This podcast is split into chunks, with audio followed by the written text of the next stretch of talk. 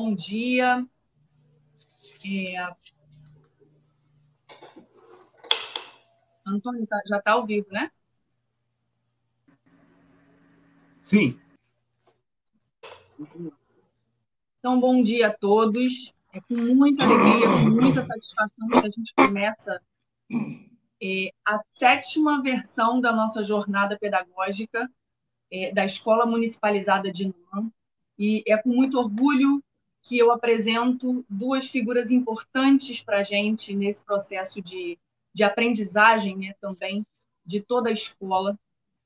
A jornada é um projeto, né, um projeto da escola, e já acontece desde 2018, por isso a sétima versão. E mesmo com a pandemia, a gente conseguiu realizar esse espaço de discussão, de debate, de aprendizagem, é, que vem fortalecendo a escola, vem fortalecendo a equipe desde 2018. Então, esse ano, a nossa jornada tem como tema Municipalizada de Nuance, Território de Vivências, Percepções e Identidade. É, e por que né, essa temática esse ano? A gente está retornando de dois anos né, muito confusos na vida das crianças por conta da pandemia pela Covid-19. E, e, tudo muda, né? é uma, uma grande interrupção na vida das crianças, na vida dos nós profissionais da educação, né? todos os profissionais, nesse caso, não só docentes, né? mas todos os profissionais envolvidos tiveram uma interrupção da nossa, do nosso percurso é, é, enquanto escola. Então, é, vem a necessidade, né? nos chega a necessidade de discutir o nosso território mais uma vez, né? o que significa esse território, é, quais são as nossas vivências, quais, quais têm sido as nossas percepções, né? e qual é a identidade tanto dessa instituição, de uma escola pública, né? que vive na luta por existir, por resistir, né? É, é importante que a gente se localize enquanto território, né? E se identifique com ele e na identificação com o território que as crianças também possam é, é, se identificar, se reconhecer e pensar-se, né? O educando pensando a partir desse território que é que é cheio de, de nuances, é cheio de oportunidades, é cheio de potências, né? A gente repete todos os dias o quanto os nossos alunos são potentes, são incríveis, são maravilhosos, né? Essas são as nossas falas afirmativas sobre eles porque são, né? São potentes demais, produzem conhecimento o tempo todo, nos ensinam o tempo.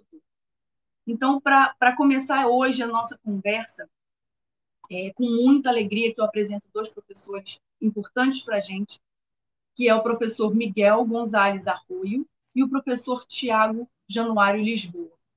É, eu vou começar pela apresentação do professor Tiago Lisboa, que é professor da casa, e em seguida a gente segue com o nosso convidado muito especial, o Miguel. É, o professor Tiago é mestrando em Educação pela Universidade Católica do Rio de Janeiro, é licenciado em Geografia pela Universidade Estácio, é voluntário do Programa de Iniciação Científica, com pesquisa na área de Geografia, com a temática do uso e ocupação do solo na Zona Norte da cidade do Rio de Janeiro. Atualmente é professor do Colégio Pense, docente de Geografia pela nossa rede municipal de Maricá. É uma figura muito especial, a gente vinha comentando aqui, né? É, participante do, do, último concurso de iniciação científica, né?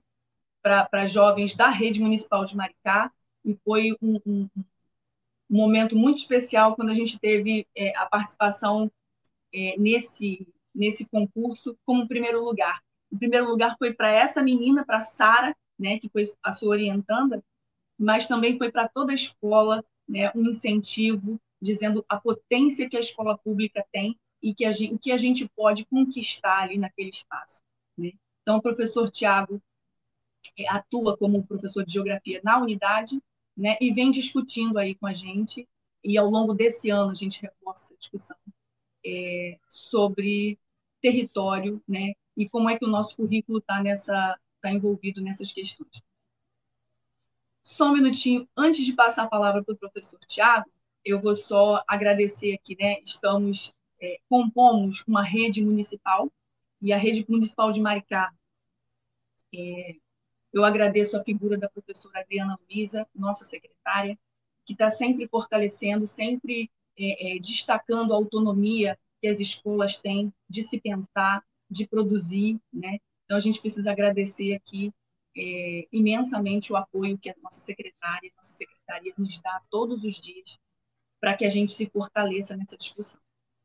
Então, abrindo né, a nossa jornada, a sétima versão da jornada pedagógica é, da Escola Municipalizada de Nuan, a gente hoje discute território de vivências, percepções e identidade, começando com o professor Tiago. Tiago, a palavra é sua. Obrigado, Renata. Bom dia a todos os presentes. Agradeço ao convite de estar compondo essa mesa juntamente com o professor Miguel Arroio. Um prazer muito grande estar aqui com você, professor. E hoje, para a gente discutir currículo na escola pública, a centralidade no, do sujeito, no sujeito, nesse seu processo de aprendizagem, a gente precisa pensar na escola como um território de vivências, de percepções e de construção de uma identidade. Esse é o tema da nossa escola, como a Renata comentou, para esse ano, Escola Municipalizada de Noan. E eu gostaria de começar trazendo um pouco, já que eu sou da geografia, puxando a sardinha para a minha área, o conceito de território. Esse conceito ele surge lá em 1871, ou melhor, ele não surge, mas tem uma das suas primeiras aparições em Friedrich Hatzel. Hatzel, ele é um alemão e o contexto histórico desse período é que o Império Prússio ele sai vitorioso da Guerra Franco-Prussiana e existe a construção da, de um território alemão, de um Estado-nação da Alemanha, a unificação da Alemanha. E para que eu consiga consolidar um Estado-nação na Alemanha, eu preciso de um desenvolvimento da ideia de identidade, de um pertencimento. As pessoas elas precisam se sentir pertencentes àquele espaço para que eu consiga consolidar um Estado-nação da Alemanha. E aí também é nesse período, lá em 1871, que a geografia ela começa a se institucionalizar verdadeiramente como uma ciência. E como em qualquer ciência que nós temos, a geografia ela produz conhecimento por meio de pesquisadores, de suas pesquisas, de seus estudos, e essa ciência ela evolui com o passar do tempo, assim como aconteceu com o conceito de território. Então nós tivemos diversos pesquisadores, tanto pesquisadores brasileiros quanto pesquisadores de outros países que se debruçaram desde 1871 até os dias de hoje, para falar um pouco sobre esse conceito de território. Então, nós tivemos Lefebvre, Rafestan, que transforma o conceito de território ou evolui o conceito de território de Hatzel para um conceito no qual o espaço ele passa a ser apropriado por uma relação de poder, então o território agora ele se torna um espaço apropriado por uma relação de poder, e mais recentemente nós temos geógrafos brasileiros, principalmente Milton Santos e Rogério Rasbar, conterrâneo nosso, professor da Universidade Federal Fluminense, que trabalham bastante em cima desse conceito de território. Atualmente, o território ele pode ser visto como um espaço que é delimitado por fronteiras. Entretanto, ele não tem mais apenas um caráter político que ele tinha lá no passado, no período em que ele foi concebido. Agora o território ele pode se manifestar em várias escalas, tanto em escalas macros, como é o caso de estados-nações, quanto até mesmo em escalas menores, como é o caso, por exemplo, de uma escola. A gente pode pensar uma escola sob a ótica de território.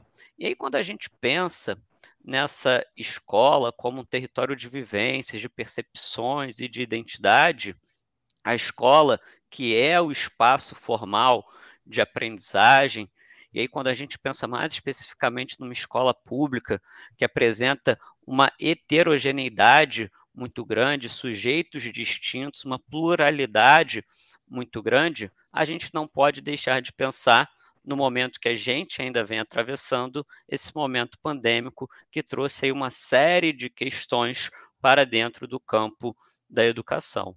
A pandemia, ela levou, ela obrigou o fechamento desses espaços formais de aprendizagem. De uma hora para outra, eu, demais professores que estão acompanhando essa mesa redonda e todos aqueles que estavam inseridos de alguma forma dentro do contexto educacional tiveram que transformar a sua forma de ensinar os seus alunos, os seus alunos eles precisaram aprender novas formas de, de, de conseguir é, assimilar esse conteúdo, e quando a gente pensa numa escola pública, esse, essa tarefa, esse trabalho, ele se torna ainda mais árduo. É, as escolas no nosso país, elas ficaram fechadas por um período muito longo, nós tivemos decisões, no mínimo, atrapalhadas por parte dos nossos governantes, que levaram a uma extensão maior desse período. Nosso país aí nós tivemos escolas fechadas por mais de um ano, em sua maioria. A rede de Maricá, da qual faço parte, nós retornamos em meados do ano passado, então a gente teve mais de um ano desse espaço formal de aprendizagem fechada. E uma educação brasileira que já enfrentava diversos percalços, apresenta novos desafios, novas é, exigências que precisam ser cumpridas do dia para a noite. E quando a gente pensa numa escola pública, esses desafios eles são ainda maiores. Hoje, só para contextualizar, não sei se tem alguém de fora da rede de Maricá assistindo essa mesa redonda, o município de Maricá é um município pujante. Maricá ele está situado na região metropolitana do Rio de Janeiro, é um município que recebe uma grande quantidade de royalties do petróleo, então Maricá é um município que consegue realizar grandes investimentos em educação. Hoje, a educação de Maricá ela se tornou referência não somente em Maricá, quanto também naqueles municípios adjacentes, São Gonçalo, Niterói, e essa pandemia ela fez com que Maricá se sobressaísse ainda mais dentro dessa região.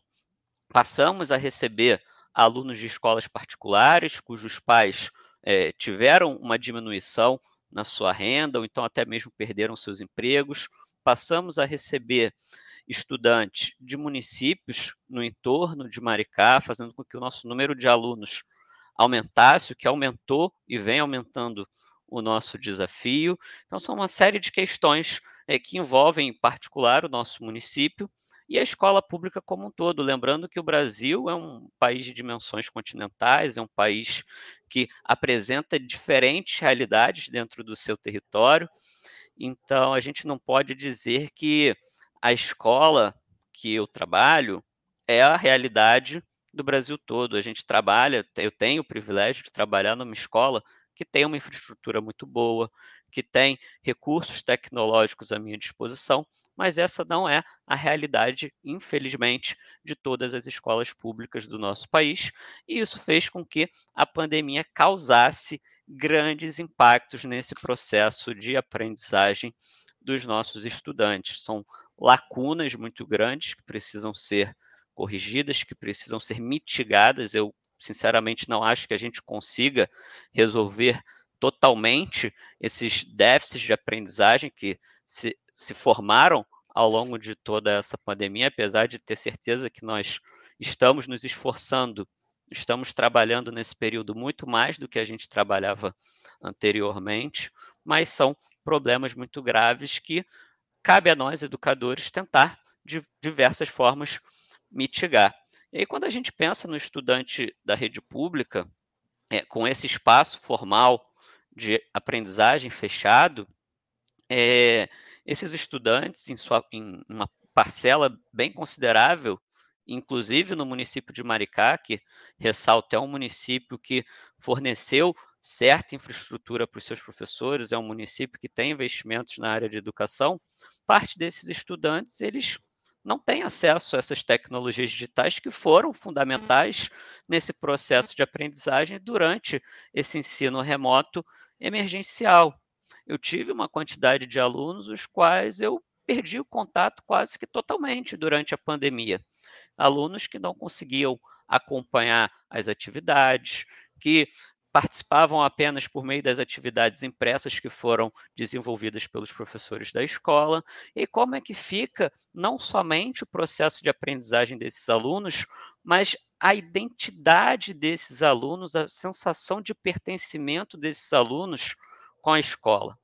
Com a retomada da, das aulas presenciais, seguindo uma série aí de protocolos sanitários, distanciamento, é a volta de uma escola mas não como era a escola antigamente. É uma nova escola, uma nova realidade dentro desse espaço formal de educação.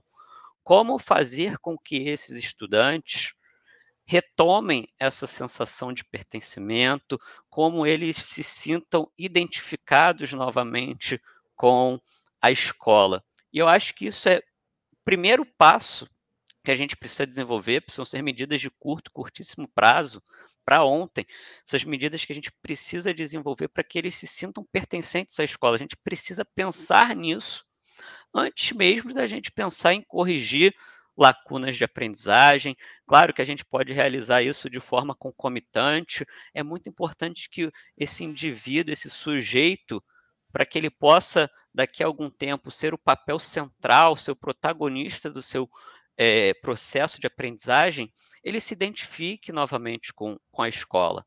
E eu acho que cabe a nós uma reflexão, um debate, uma troca entre pares de como a gente pode resgatar esse sentimento, essa identidade para esses sujeitos, para os nossos alunos. O que eu tenho trabalhado, juntamente com outro colega lá da escola, também da equipe de geografia, nós conversamos, identificamos essas lacunas de aprendizagem nos nossos alunos, que são lacunas muito grandes, e identificamos ao mesmo tempo essa necessidade de resgatar a identidade, o sentimento de pertencimento, e resolvemos, nesse primeiro momento, não alterar o currículo, porque a gente não tem é, essa, esse poder de alterar o currículo normativo, mas trabalhar esse currículo numa forma flexibilizada, que nós, nos é permitido, a fim de trabalhar com os estudantes os conceitos fundamentais da geografia.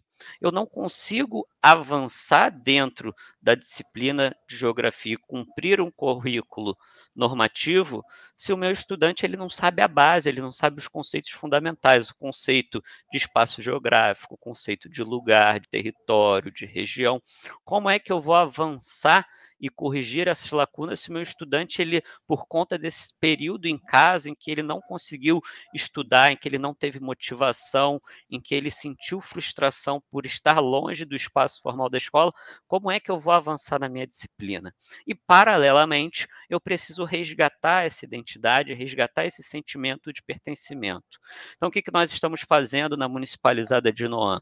Nós estamos trabalhando nesse momento com os nossos estudantes em geografia esses conceitos fundamentais, olhando para dentro da escola, olhando para dentro do município de Maricá. Então, comecei a trabalhar com os meus estudantes o conceito de paisagem.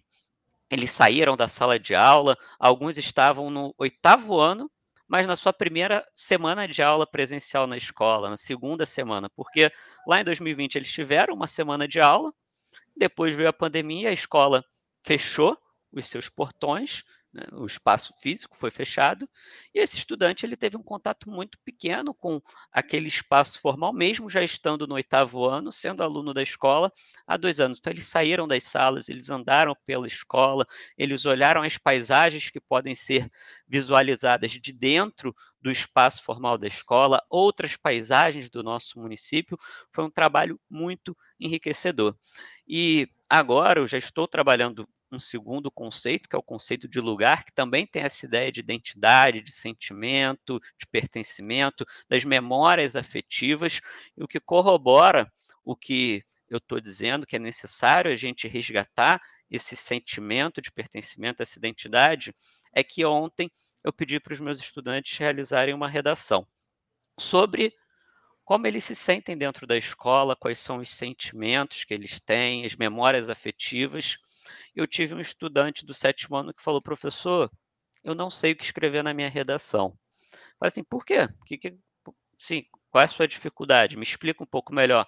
Não, professor, é porque hoje é o meu primeiro dia de aula aqui na escola. Eu sou aluno desde o sexto ano, desde o ano passado, mas eu estou vindo pela primeira vez hoje no presencial. Eu nunca tinha estado dentro aqui da escola, então eu não tenho memória afetiva desse espaço. Eu não sei o que escrever na minha redação. Isso reforça essa necessidade da gente trabalhar essa base com os nossos estudantes para depois a gente pensar em processo de aprendizagem. E aí, se a gente for falar de colocar esse estudante, esse indivíduo, como o sujeito central do processo de aprendizagem dele, eu não tenho uma receita de bolo, eu não tenho aqui uma solução de como a gente pode fazer isso, mas eu acho que eu tenho um bom caminho, seria algo para ser realizado a médio e longo prazo, que aí seria a autorregulação da aprendizagem. A autorregulação da aprendizagem é a minha área de pesquisa atualmente. Eu pesquiso sobre a autorregulação da aprendizagem no ensino superior, mas ela também se aplica com muita é, assertividade na educação básica, sem problema algum. Esse construto, eu não vou partir da premissa que vocês saibam o que é autorregulação da aprendizagem, então vou explicar rapidamente. Ele é originado na teoria social cognitiva de Bandura. E ela pode ser definida como um processo no qual o estudante ele consegue controlar a sua cognição, o seu comportamento, sua motivação e o ambiente com o objetivo, objetivando melhorar o seu processo de aprendizagem e alcançar metas educacionais. Então, olha só o quanto isso não seria maravilhoso para nós, professores. Eu tenho um estudante que é capaz de controlar a cognição, o comportamento, a motivação e o ambiente que ele está inserido, melhorando o seu processo de aprendizagem e alcançando as metas educacionais estabelecidas. A autorregulação da aprendizagem, esse construto, a literatura divide ele em quatro dimensões: a dimensão social, nessa dimensão você tem as relações interpessoais do estudante, aí quando a gente pensa numa pandemia, no isolamento social, essa dimensão ela ficou totalmente prejudicada. Uma segunda dimensão é a dimensão emocional e ou afetiva, que está relacionada com as emoções que se manifestam antes, durante depois da realização de uma tarefa. E aí, quando você tem esse distanciamento com o espaço físico da escola, nós temos é, a necessidade de trabalhar essas emoções nesse retorno, essa afetividade com os nossos estudantes. Muitos perderam entes queridos, colegas, amigos. Nós tivemos até o dia de hoje 654 mil 147 vidas perdidas na pandemia no nosso país. Então, é um momento de fragilidade emocional, não só para os estudantes, mas para todos nós que fazemos parte desse ambiente escolar, profissionais da educação. Então, é necessário que a gente trabalhe essa afetividade com os nossos estudantes em sala de aula.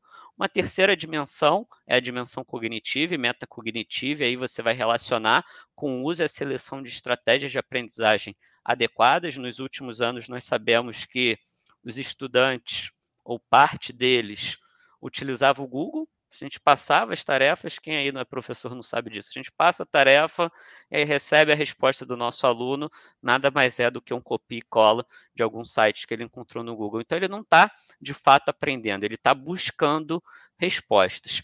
E a quarta e última dimensão desse processo de autorregulação da aprendizagem é a dimensão motivacional, que vai abarcar todos os aspectos relacionados à motivação, que é o que move o estudante a estar ali dentro da escola, a aprender, e nessa pandemia isso ficou perdido. Então, a autorregulação da aprendizagem ela é muito importante para esse processo de aprendizagem do aluno. Ela é composta por três fases no modelo cíclico, uma fase prévia que o estudante ele vai planejar, ele vai pensar em quais estratégias de aprendizagem ele vai utilizar durante o processo de aprendizagem dele, uma fase de execução que ele vai executar o estudo, a sua aprendizagem de fato, e uma última fase, que é uma fase de autorreflexão, que ele vai refletir o que deu certo, o que deu errado, se ele conseguiu aprender. E aí a gente pode ver que a autorregulação da aprendizagem, os estudantes mais autorregulados, eles conseguem ter um grau de autonomia muito maior, de forma que eles passam a ser os protagonistas do seu processo de aprendizagem, é o sujeito na centralidade desse processo. Só que para isso, ao meu ver, na minha opinião, a escola ela precisa fazer algo que hoje ela não faz de forma intencional, que é ensinar o estudante, ensinar o nosso aluno a aprender a aprender. Hoje nós temos um currículo que vem sendo alterado e nós temos aí diversos agentes envolvidos nessas alterações curriculares e esses agentes eles não estão inseridos dentro da escola pública, apesar deles de terem muitos interesses dentro da escola pública, nós temos uma educação neotecnicista voltada para uma empregabilidade, para uma formação de massa, uma desvalorização das ciências humanas. Então a gente precisa de alguma forma buscar uma alteração curricular que vai abarcar essa necessidade da escola oferecer que o aluno ele aprenda a aprender, que ele possa se formar, ele possa se desenvolver como um sujeito crítico e reflexivo, que ele possa assumir o papel dele de indivíduo que pensa, que reflete dentro de uma sociedade. Isso é muito importante,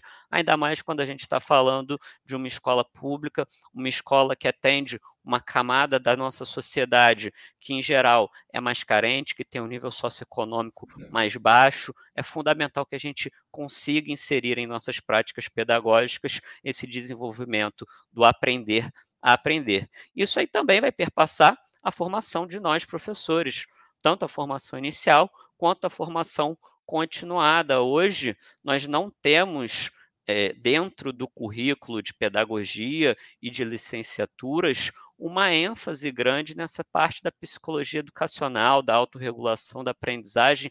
Isso é algo que não é tão é, enfatizado dentro da formação do professor. E como, forma, como o professor, desculpa, ele vai passar esses conhecimentos para os seus estudantes, para os seus alunos, esse futuro professor vai passar esses conhecimentos, se ele não teve isso dentro da sua formação. Então, são diversos desafios que nós precisamos lidar. Esse momento pandêmico, ele trouxe aí uma série de consequências muito negativas, mas é um momento que nos permite parar, pensar e refletir no que a gente pode fazer de diferente, no que a gente pode mudar na educação para que a gente consiga no futuro construir uma educação de mais qualidade. Agradeço a fala, o espaço, obrigado pela atenção de todos.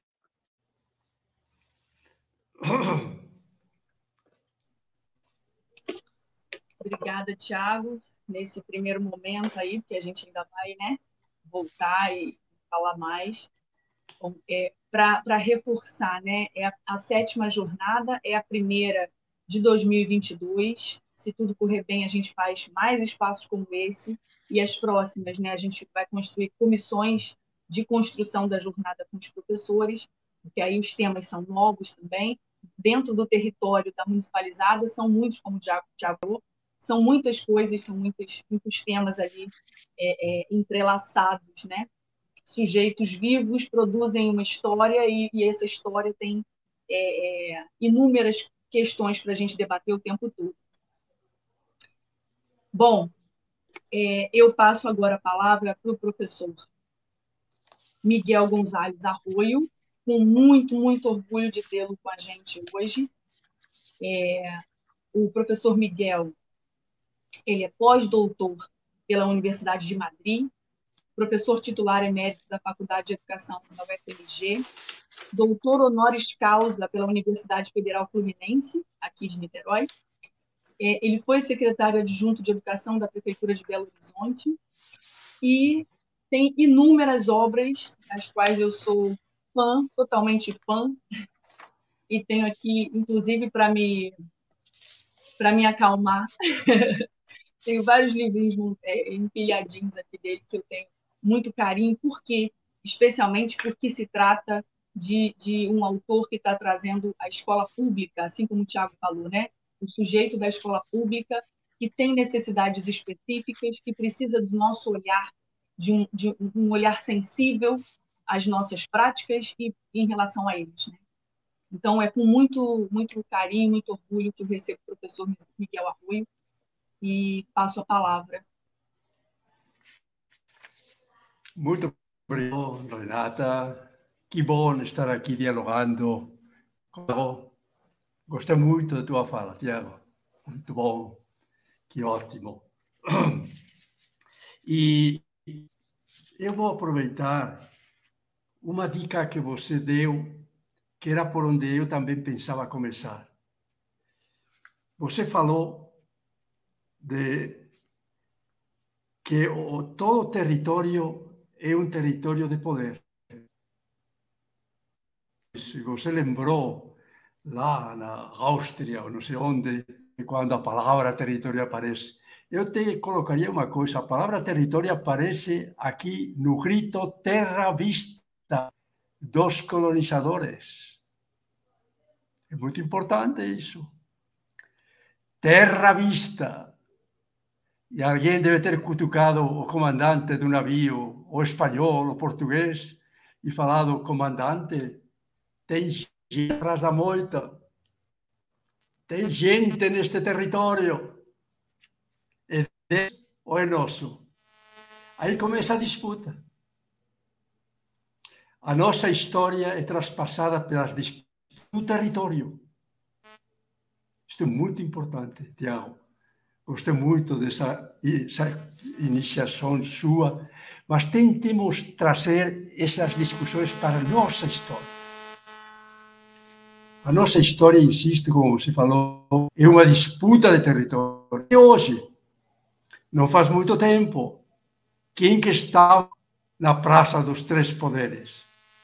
Os indígenas, negros, quilombolas, disputar aquela ideia de que se eles têm direito ou não têm direito, que se caducou direito. Estas son as grandes questões que acompañan a nosa historia. Que bom, que bom, Tiago, que você colocou. E eu vou puxar exatamente por esse ponto que você nos colocou. Todo território território de poder.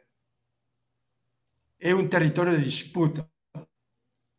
E aí há o título do meu livro. E o currículo?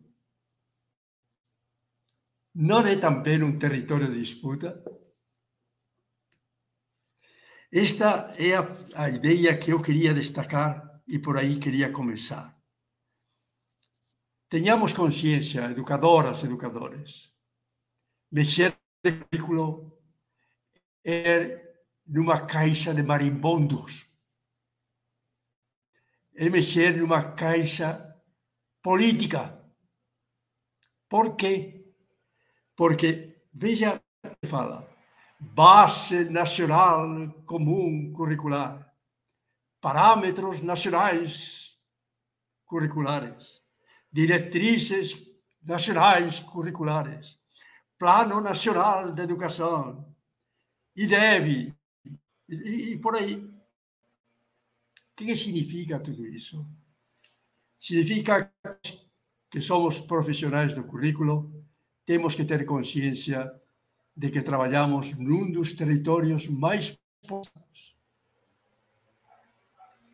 Não só o território material é politizado, neste caso, a politização do território nacional é transferida para o território curricular. O território,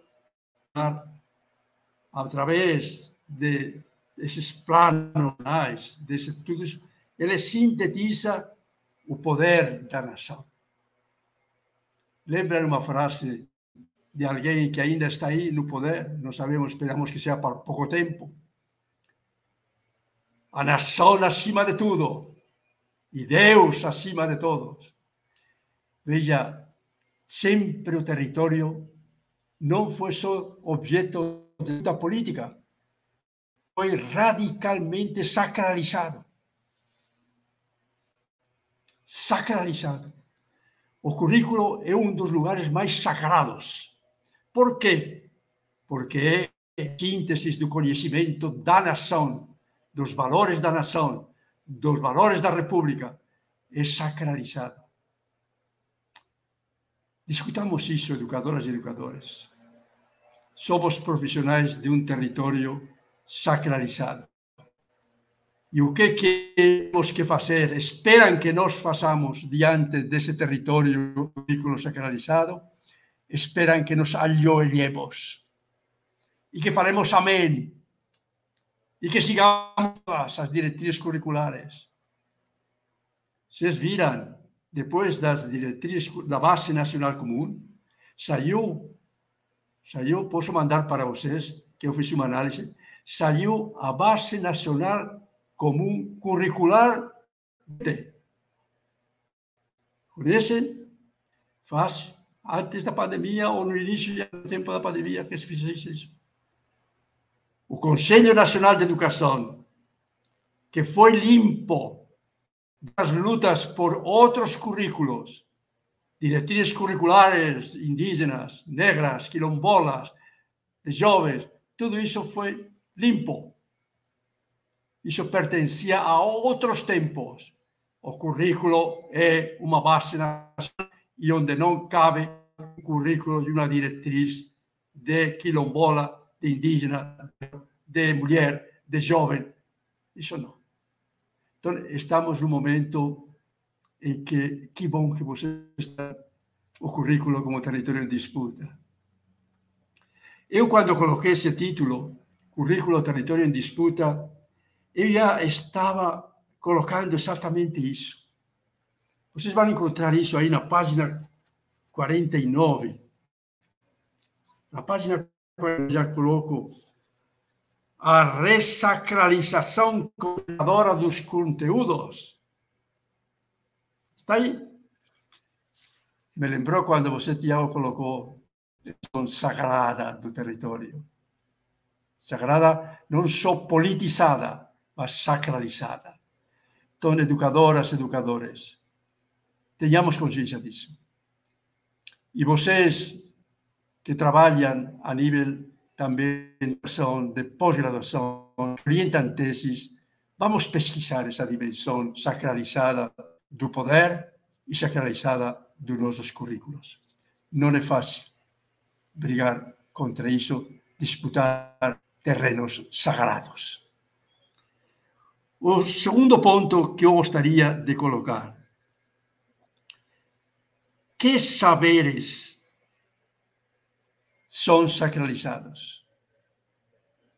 São os saberes do poder. Não os saberes que você, Tiago, também colocava. Não são os saberes, experiências, feitos de que nos falava Paulo Freire, que você colocava. Não. Son os saberes do poder. Non son os saberes dos educandos. Non son os saberes dos educadores, nen dos docentes. Esa visión, Tiago, que você colocou do espaço que ven ese, ese baiano maravilloso eh, nos, que tanto estudou espaço, Santos, non é esa visión que se incorpora nos currículos. É completamente diferente. Isso não dá. Isso não. Então, tomemos consciência, educadoras e educadores. Temos que disputar os currículos. Ou nós nos ajoelhamos, aceitamos e, e falamos tudo o que a base quer, tudo o que os parâmetros querem, tudo o que as curriculares querem, ou nós resistimos. Eu acho que a proposta de vocês, que bom, parabéns a vocês, parabéns a Tiago, parabéns a, a Renata, parabéns também a Gelta, que trabalha com tudo isso, parabéns a essa escola, parabéns a vocês por essa coragem de disputar currículos. Então, vamos para o outro ponto que eu gostaria de colocar. Quem disputa currículos? Os currículos nunca foram aceitos passivamente. Eu fui secretário de Educação em 93 até 97. E quando eu em escolas, uma das questões que me colocaram sempre era sobre, ao final, quem que eu sou? Professor, eu não sei quem que eu sou. Eu não quero ser, me formei em geografia, me formei em história, me formei em matemática, me formei em gramática, mas eu não me satisfaz. há uma sensação de que simplesmente ser transmissores dos conteúdos dos currículos não nos realiza profissionais. Aí que eu escrevi este livro, Currículo, Território ou Ofício de Mestre. Qual o nosso ofício? Qual o nosso ofício? Eu coloquei a palavra ofício, porque somos é ofício de educar, é ofício de ensinar, é ofício de aprender, é de tudo isso que você estava colocando, Tiago, tão, tão rico. Esse ofício não é fácil. Não é apenas uma profissão. Eu prefiro remeter-me aos tempos das artes do ofício. Exige de nós ter mais do que conhecimentos para ensinar, aprender, domínio de conteúdos a ensinar, arte do ofício. E que eu eu queria colocar, você, Tiago, também, quando você falava bastante dos percursos de ensinar, percursos de aprender. O currículo é mais do que percursos de ensinar e de aprender. E essa a grande complicação. O currículo, como a palavra indica, currículo, percurso. Mas percursos de quê? De ensinar, de avaliar, de de voltar a ensinar, voltar a... Isso seria fácil. O que eu aprendi, o que eu aprendi na minha experiência, na minha vivência, e aprendi com os professores, e coloquei aqui na página 50, uma humana docência. Não somos simplesmente licenciados em uma área do conhecimento. Somos licenciados na arte de educar, na arte de humanizar. O percurso de humanização, sobretudo para tantas crianças, como você falava, Tiago, das pública, não só vulneráveis, mas experimentando brutais percursos de desumanização, que humana docência que humana docência. Eu diria que temos que tomar consciência de que não somos profissionais apenas licenciados em o que ensinar, como ensinar, como aprender, como avaliar. Somos profissionais da humana docência. Somos profissionais de percursos de humanização, não só percursos de aprendizagem de conteúdos acompanhar percursos de humanização, sobretudo em seres humanos que desde crianças são submetidos a percursos tão brutais de desumanização, não é fácil. Tá? Eu colocava aqui, vocês podem ler de novo aí na, na página 50, eu colocava docentes ou educadores, uma relação tensa. O que, que eu sou? Ensinar a aprender a sermos humanos é mais complicado do que ensinar a aprender os questões da geografia, da, da gramática, da física ou da química. Esta parece a atenção que eu tento colocar dentro do currículo Território em Disputa. Então, vamos à pergunta: quem disputa os currículos? Vocês vão perceber no livro que eu divido o livro, sobretudo, em duas partes. Na primeira parte, os docentes, educadoras, educadores, discutem o currículo. Eu aprendi secretário. Eles me falaram, você não vem aqui nunca para nos cobrar se somos bons professores. Eu prefiro que nos coloquemos uma pergunta mais radical. E educadores? E que docência humana ou inumana. Isto eu aprendi com eles. E eu notei que os professores, as educadoras, os educadores disputam o currículo. Disputam sua tensão de seu ofício. Sou eu? Então, eu queria colocar, leia na primeira parte, em que eu tento colocar que a disputa do currículo que eu percebo, e já percebia naquela época e continuo percebendo, e vocês percebem aí, e você, Tiago, colocou isso, a disputa do currículo por parte dos próprios docentes, educadoras, educadores, é uma disputa não só que ensinar, como ensinar, com que métodos, didáticas, com que material. É uma disputa de como, como disputar processo de humanização. Este ponto me parece interessante, insisto com vocês. E aí, o que, que eu coloco nessa primeira parte? Nessa primeira parte, vocês vão perceber que eu descubro, coloco que você, Tiago, me mostrou, me convenceu mais uma vez de que ser educador, professor, com essa consciência que você tem, que a Renata tem, que a, a Gelta tem, que tantos educadoras e educadores têm, ser educador com essa consciência é mais do que ser. Isto me chamou moito a atención na Millas vivencias como secretario. Eses educadoras, eses educadores, non son contas vacías. Eles non levan para a súa docencia apenas que na licenciatura. Non. Eles levan saberes. O currículo é disputado pelos educadoras, porque eles non perceben no currículo os saberes que eles carregan para as escolas.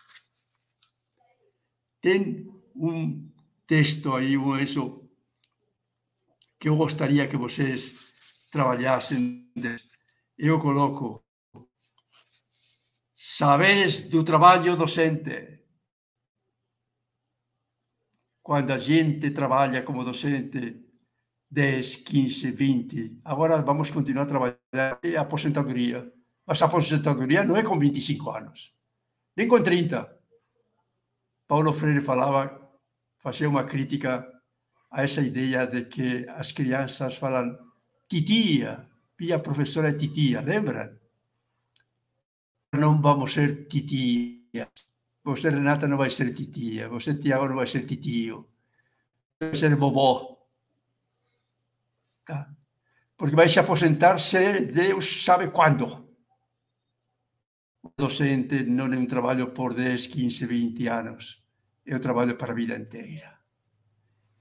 Entón, o acúmulo de saberes durante esa jornada, ese percurso tan longo de humana docencia, iso disputa os currículos. Saberes do traballo docente.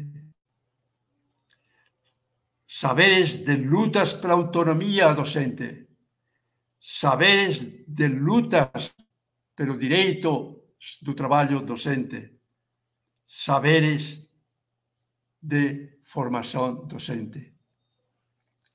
Saberes ainda docentes da diversidade de docências. Os saberes que Renata e as educadoras, por ser mulheres, talvez feministas, são diferentes dos saberes que você, Renato, e eu temos como homens. Então, essa diversidade de docências traz diversidade de vivências, traz diversidade de problematizações, traz diversidade de saberes. Estão chegando cada vez mais jovens negras, quilombolas, disputando educadoras, educadores. Que saberes se aprendem, não só como mulher, não só como homem, como mulher ou como homem negro, indígena, quilombola. Esses são os saberes que levam os educandos, os educadores, educadoras para os currículos, que disputam os currículos. Eu trabalho bastante isso, já digo, na primeira parte. Leiam toda eu queria também dizer que os saberes não são apenas docentes, das educadoras e educadores que disputam os currículos. são também saberes de experiências feitos. Os educadoras e educadores levam para as escolas algo mais do que, aprend que aprenderam na licenciatura. Levam lutas por autonomia, levam tensões entre as verdades que vivem e as verdades que ensinam. Esta tensão é muito forte. Quantas vezes eu, como professor, pegava o material e falava, mas tem nada a ver com o que eu vivo, com o que eu vivi. As nossas vivências, você falava muito, Tiago, nas vivências, nas experiências dos educandos, eu diria também de nós, educadores. Tensões entre as verdades a serem ensinadas e as vivências como mulher, como homem, como negro, como branco, educadores. Então, essas são as disputas nos currículos. Seria bom trabalhar isso. Seria bom discutir.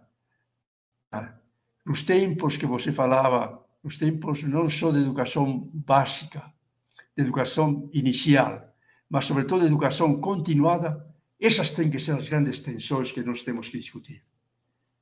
Será que o que eu ensino coincide com o que eu vivo? Será que o que se fala, por exemplo, sobre o território, sobre o território, é a mesma coisa o que fala a base nacional comum sobre do que o que você, Tiago, Flá, Renata, o que eu vivi. Eu pertenço a uma família rural. Sou filho de uma mulher trabalhadora, de um homem trabalhador. Meus irmãos continuaram no trabalho. Todos trabalharam na terra. A terra, para mim, como território, é a matriz da formação de minha família, da formação dos camponeses, da formação dos enterros, da formação minha, inclusive, até chegar para cá. Então, esta realidade são que matrizes nos formam. O currículo oficial não fala dessas matrizes. As grandes matrizes de forma humana são a terra, o território, como você falou, o trabalho, cultura. Tem um texto muito interessante de cultura e, e, e colonização, muito interessante, em que mostra que a cultura tem como raiz colo, cultivo. A grande matriz de nossa formação continua sendo, como você muito bem falou, muito disso, território. Então, que territórios aprendemos como, como humanos? Em que territórios aprendemos o que nossos pais nos ensinaram como humanos? Vou passar para outro ponto. Non só os educadoras educadores disputan os currículos, que é a primeira parte do meu livro. Son tamén os educandos. Os educandos son suxeitos de saberes, son suxeitos de valores, son sujeituras, son suxeitos de identidades. Aí na página 90, 91, 93, 94, vocês vão encontrar exatamente isso que eu estou colocando aqui agora. Os educandos sujeitos. Eu queria lembrar o que tanto nos falava Paulo Freire. Como que vemos os, os como que os ven os educandos? Os educandos são vistos como contas bancárias vazias a ser enchidas. Ele coloca aqui a tarefa indeclinável do educador, que ele critica na educação bancária, encher os educandos dos conteúdos de sua narração. Conteúdos que são realidade, desconectados da totalidade em que se enquadra e cuja visão ganhariam significado. Paulo vai insistir muito exatamente em que o currículo que temos que disputar é aquele currículo que transforma os educandos em vasilhas, em recipientes a ser enchidos pelo educador. Quanto mais vai enchendo os recipientes com seus depósitos, tanto melhor educador será, tanto melhor docente. Quanto mais se deixarem docilmente encher, tanto melhores educandos serán.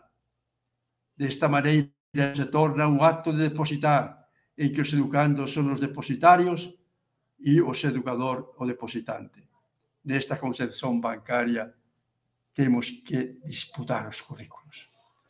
Este texto, depois, vocês podem pedir a Gelta, a vai publicar de, é un texto que eu coloquei, Paulo Freire, realizando as disputas dos currículos. Pesan para Gelta e leiam e pode ser objeto de disputa. Então, como entender educandos como sujeitos de saberes, como sujeitos de valores, como sujeitos de culturas, como sujeitos de identidades? Eu gosto muito o que você, Tiago, colocou.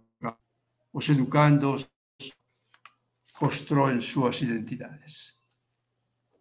Os educandos são sujeitos de culturas. Os educandos são sujeitos de processos de aprendizagem. Os educandos são vasilhas ou contas vazias onde nós vamos depositar. Mas há uma coisa que eu queria destacar. Você destacou muito, Tiago, as experiências. Para e você destacou as experiências da escola. O edu e o educador, através das experiências da docência, através das experiências como educando, na escola, ele tem uma experiência muito forte da escola como território de experiências. Gostei muito disso. Parabéns. Parabéns por esa forma de ver. Agora, permítanme, será que nos currículos, e agora voltando essas crianças, as experiências que tiveram fora da escola por causa da pandemia vão ser levadas em conta? Esta é uma pergunta. Talvez o único que vamos levar em conta é que tiveram experiências de déficit de ensino e de aprendizagem mais uma vez, como que a escola vê os educando sempre como deficientes. Deficientes.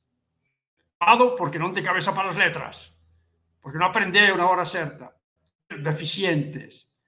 Eu diria para vocês, não olhemos só que os educandos estão voltando com deficiências de aprendizagem que não tiveram por causa de um ano de escola fechada, longe dos muros das escolas. Eu tenho falado insisto com vocês. Você colocou isso também, Tiago. Esses educandos vivências, talvez, cruéis de seres mortos, doentes, com a pandemia. Mas eles mesmos. mesmos. Veja, meu neto, ontem, ontem, meu neto de nove anos, não está indo na escola hoje. Por quê? Porque começou com sintomas. Porque o irmão dele ficou 10 dias com coronavírus. Será que tem? E ele estava chorando porque não podia ir à escola, só chorando porque diz que talvez eu tenha o vírus.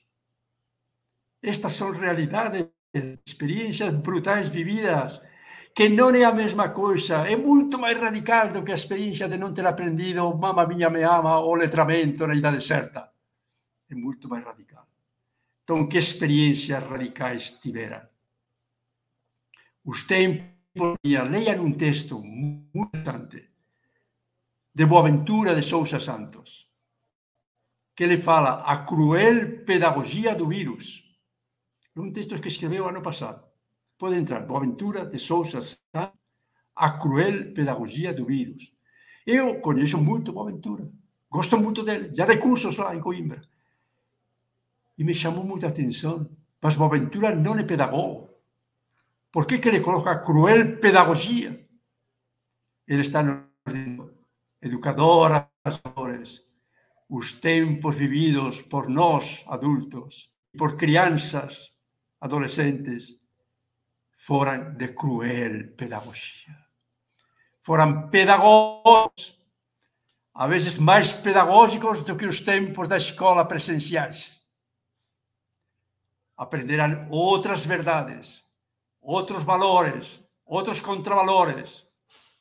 Aprenderam o valor da vida, mas aprenderam também o cor de que mais de 650 mil, talvez, parentes.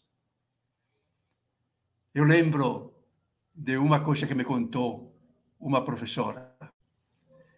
Como não tinha escola, eu levei meus filhos para a escola, meus meus netos para minha casa. E lá conversávamos, contava muitas histórias, e um dia estávamos vendo a televisão, e estava, apareceu lá aquelas covas ações. E a uma notícia, a maior parte são idosos que morrem vítima do coronavírus. Diz, meus netos me abraçaram, chorando, os dois, dizendo, vó, você é idoso, nós não queremos que você morra, vó. Essa vivência não teriam na escola. Não teriam na escola.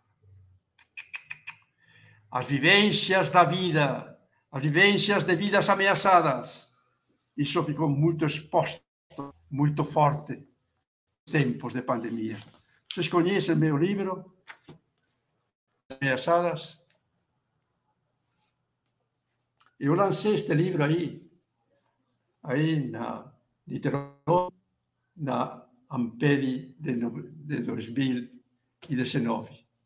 Muita gente me pergunta, mas Arroyo, você estava falando das vidas ameaçadas pelo vírus? Digo, não. As vivências de vidas ameaçadas não são só do vírus. A constante, como nos fala Benjamin. Para os oprimidos, e podemos colocar até para as crianças oprimidas, as vidas ameaçadas são uma vivência histórica persistente. Falamos disso. As vivências da escola, o pertencimento à escola é muito importante, mas as vivências fora da escola, da pobreza, nas vilas, nas favelas, nas ameaças de cada dia. Vocês vejam uma imagem aí, aí no Rio, no Jacarecinho, quando a polícia matou quase 30 adolescentes jovens porque diz que eram criminosos. Criminosa essa polícia que faz isso. Criminosos. E o dia seguinte apareceu na televisão as mães desses filhos mortos, junto, mais negras, junto com uma menina de uns oito anos e um menino de nove anos, irmãos dos mortos, limpando o sangue dos mortos. Aquela imagem para mim foi tão brutal, tão brutal, como educadora e educador, não só como alguém que se revolta contra todo tipo de vidas ameaçadas de mortes dos pobres, dos de sempre, porque são criminosos. Isso que eu coloco aqui. Ameaçadas por quê? Porque diz que ameaçam as vidas de viver.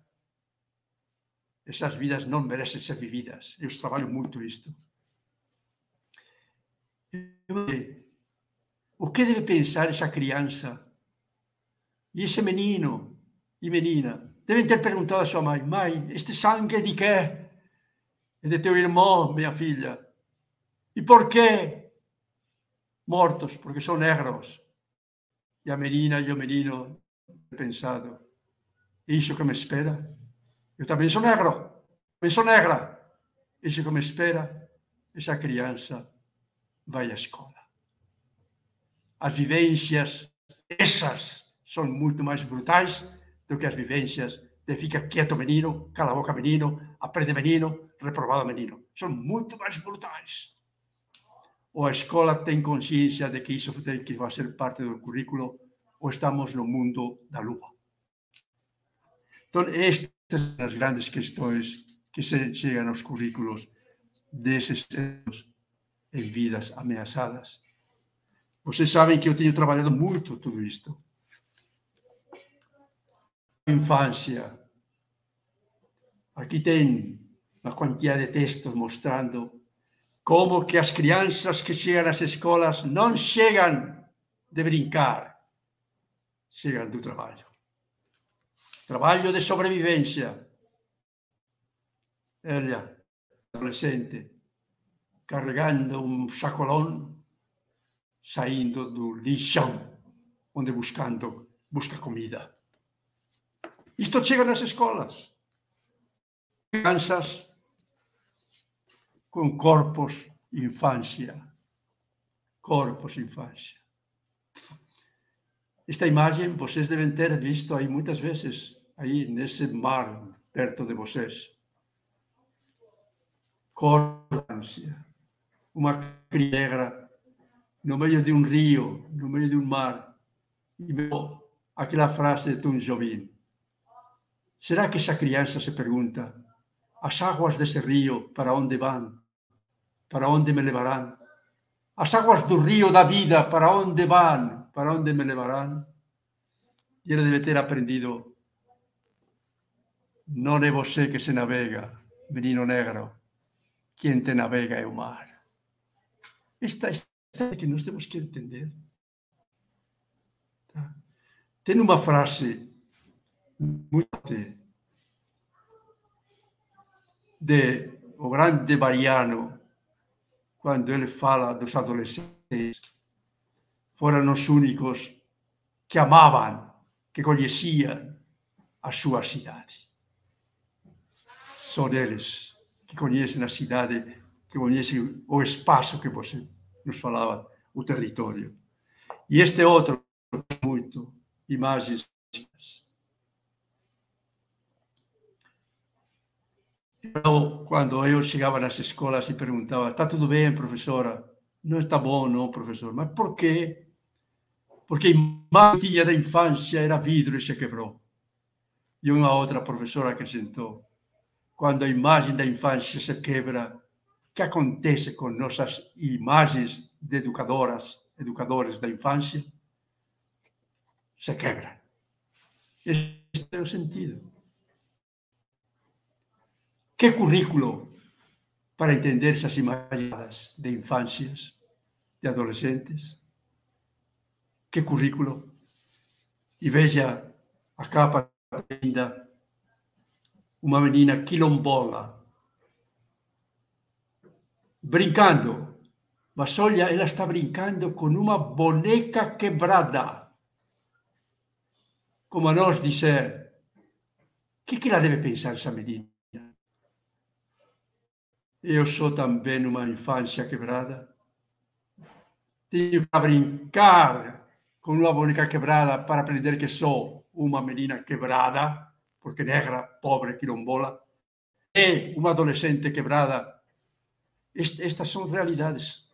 Ou nós colocamos tudo isso nos currículos, ou não é suficiente. Insisto, colocar os grandes temas da base nacional comum. Na base nacional comum não entra tudo isso. Eu diria, eu durante muito mais de 40 anos, no curso de licenciatura e no curso de pedagogia da FAI. Essas questões não entram. Na pedagogia entram, mas nos cursos de licenciatura não entram. Não entra.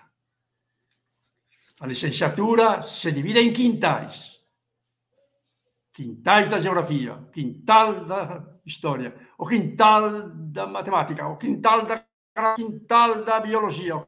São quintais. Inclusive no livro, no, no texto ofício de mestre, um dos capítulos que eu coloco que tensões nos quintais da docência. Há tensões. Tensões. como que esas tensões são vividas pelos educandos. Temos que renovar radicalmente os cursos de licenciatura, educadoras e educadores que me estão ouvindo ou vão me ouvir nos cursos de graduação.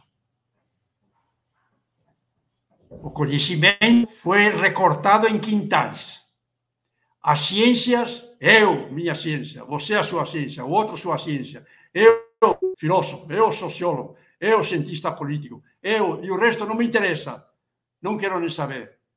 O conhecimento é uma das áreas mais disputadas, mais recortadas. Eu, isto, Bourdieu já coloca muito isso. O conhecimento passou a ser uma disputa de quem que você entrou no meu quintal, que você e aí a vezes você eh, conhecimentos intersectoriais, inter, inter. É como se falássemos, você produz chuchu, e você abóbora, e você vamos fazer uma sopa comum. Não é suficiente. Eu diria para vocês, enquanto nós não destruamos a estrutura sagrada de nosso sistema educacional e a estrutura segmentada de nossas licenciaturas e a estrutura segmentada de nossos conhecimentos e de nossos currículos, nossa educação será pobre quanto ela é. O que, que nós fizemos aqui quando eu fui secretário de Educação em Belo Horizonte? Acabamos com esses segmentos, acabamos com níveis, acabamos com séries, acabamos e colocamos algo que já nos lembrava: reconhecer os percursos, os currículos humanização e de desumanização que chegam nas escolas. Somos profissionais de humanização, de percursos complexos de humanização, muito mais complexos do que percursos de letramentos, de aprendizagens, de escolares muito mais. Educar um ser humano é muito mais complexo do que simplesmente ensinar conhecimento da base ou a área do conhecimento. Muito mais. Muito mais. A pedagogia não nasceu para ensinar. A pedagogia, desde a paideia, nasceu para formar na pedagogia, pediatria, carrega na infância, formar quem? Formar desde a infância o sujeito humano. O sujeito humano. Esta grande tarefa. Vamos ter que recomputar isso. Sejam currículos, percursos de ensino, aprendizagem escolares, cursos de tensos, tensíssimos processos de humanização, sobretudo de desumanização. Vocês já sabem o que nos fala Paulo Freire. Estamos ainda perto do centenário de Paulo Freire. Paulo Freire, aqui, aqui na, na, na, na página, vamos, colocar isto aqui que me parece muito importante. Paulo Freire, na pedagogia do oprimido, ele nos alerta, educadoras e educadores, olhemos para os quem são esses educandos? Ele fala, são os esfarrapados do mundo, os que sofrem, sobretudo os que lutam. São aqueles que são roubados das humanidades. São aqueles que se fazem problemas, se indagam, respondem. E qual é o problema central deles? Não é o problema de sua escolaridade, é o problema de sua humanização. Inclusive nas escolas. O problema de sua humanização, problema central, problema ineludível. E ele fala, mas por que, que o problema de sua humanização central e ineludível? Esses milhões de crianças que chegam às escolas na extrema pobreza, filhos de desempregados, filhos de quem nunca foi empregado. 45% dos trabalhadores nunca foram empregados. Que desumanizações levam para as escolas? constatar essa preocupação com a humanização implica, indiscutivelmente, reconhecer a desumanização, não apenas como viabilidade, realidade histórica. Vocês sabiam que a pandemia chegavam 20 milhões de crianças nas extremas pobreza e de adolescentes no Bolsa Família. Agora se extinguiu o Bolsa Família. Não tem Bolsa. Agora é um auxílio para votar, em que esperamos que ninguém vote. Mas hoje se calcula que com o desemprego, com a miséria, com tudo isso, mais de 10 milhões, 30 milhões vão chegar na extrema pobreza. E vão chegar milhões de desempregados. E vão chegar milhões que nunca tiveram emprego. E vão chegar milhões que vão... Essas desumanizações são realidade histórica nas escolas. Que currículo que dê conta dessas desumanizações como realidade histórica, vividas por mais de 30 milhões de educandos em nossas escolas e de jovens adultos na EJA, Paulo não é derrotista. E ele coloca algo com o qual eu queria terminar. Paulo nos diz: é também, e talvez a partir dessa dolorosa constatação das desumanizações como realidade histórica, que os homens, diríamos, até as crianças, adolescentes, se perguntam sobre a outra viabilidade, a de sua humanização. Humanização, humanização como a dialética central, lógica, que Paulo Freire nos chama a atenção que devemos trabalhar. Eu estou trabalhando tudo isso no próximo livro meu, que está já pronto, espero que apareça nos próximos meses. O título do livro vai ser Vidas Resistentes, afirmando-se humanas, ou vidas resistentes, repondo sua humanidade na história. Educadoras e educadores, estas são as grandes questões, interrogações que chegam dos currículos, que chegam, sobretudo, de uma figura tão maravilhosa como Paulo que não escreveu um livro sobre pedagogia para os oprimidos. Eu perguntei uma vez, Paulo, mas Paulo, todo mundo pensa que a, a pedagogia do oprimido é a sua pedagogia. Diz, não, amigo, é a pedagogia que eu aprendi com os próprios Esta é a raiz mais radical, a crítica mais que ele faz à educação bancária. Os oprimidos para Paulo non foran contas vacías. Por qué? Porque viver as opresores como realidade histórica os leva a lutar, a resistir, vidas resistentes, afirmándose humanas, afirmándose e pondo a súa humanidade na historia, historia da educación, por humanidade nos currículos. Muito obrigado.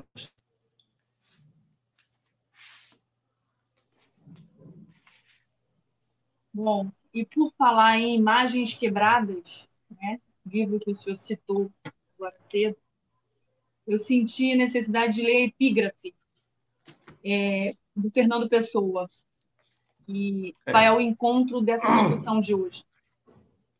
Fui ficando só, sem cuidados. Todos os que nos cuidavam se tornaram. Desculpa, eu acho que eu estou emocionada. Fui ficando só, sem cuidados. Todos os que nos cuidavam tomaram outros rumos, e com eles foi-se o carinho que eu vivia.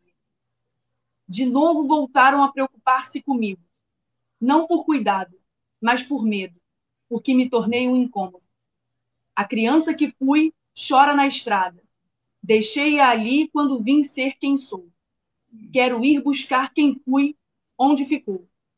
Quero poder imaginar a vida como ela nunca foi, e assim vivê-la vívida e perdida num sonho que nem dói. Fernando Pessoa.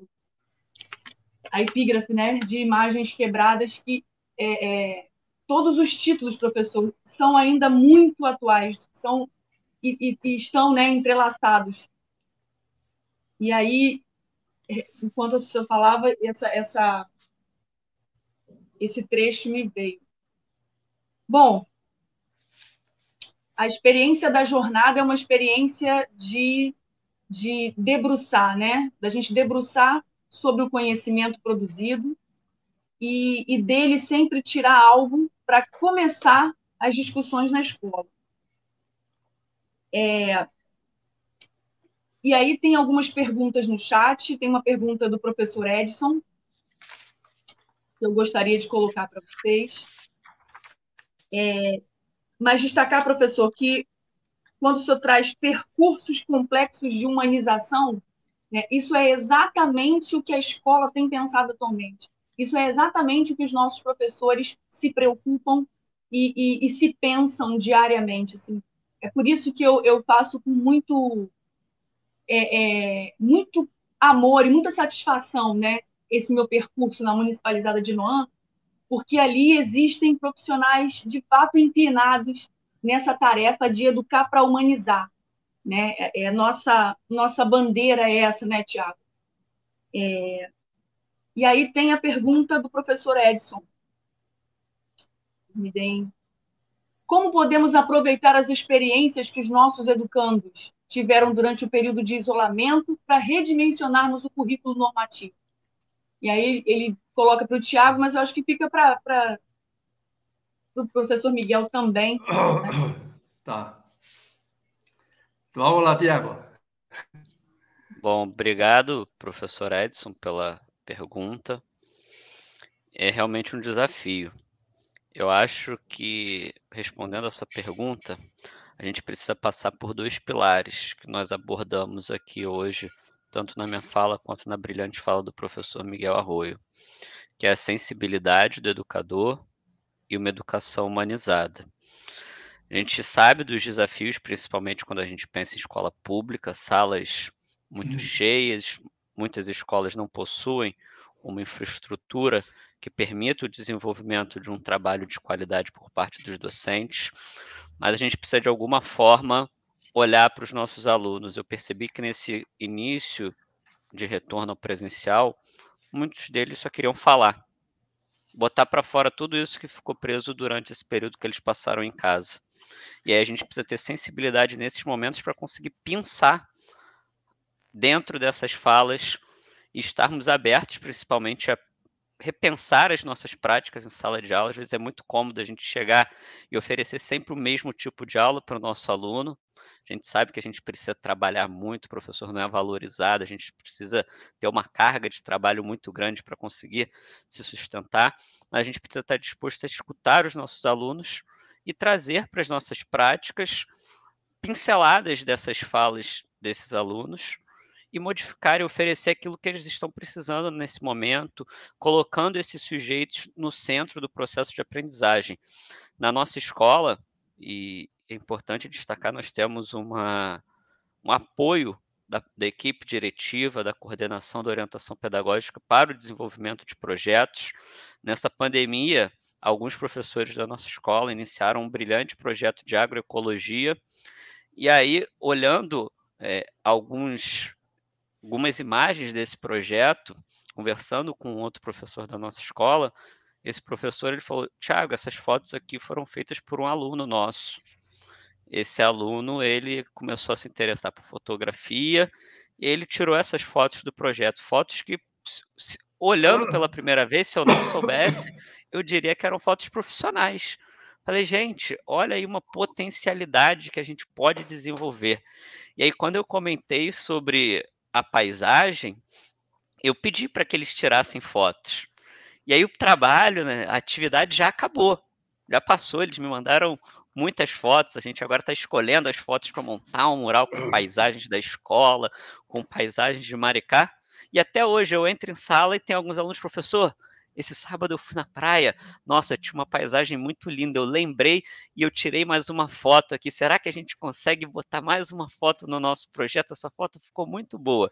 Então, é a gente ter essa sensibilidade para olhar para os nossos alunos e, é claro, estar tá aberto a mudar a forma como a gente trabalha para estar tá colocando esses estudantes no centro do processo de aprendizagem, oferecendo uhum. aquilo que eles esperam desse espaço formal de aprendizagem, para que eles possam retomar esse sentimento de pertencimento e essa identidade com a escola.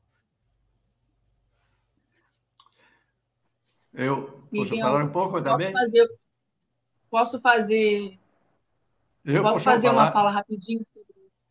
Ah, pode?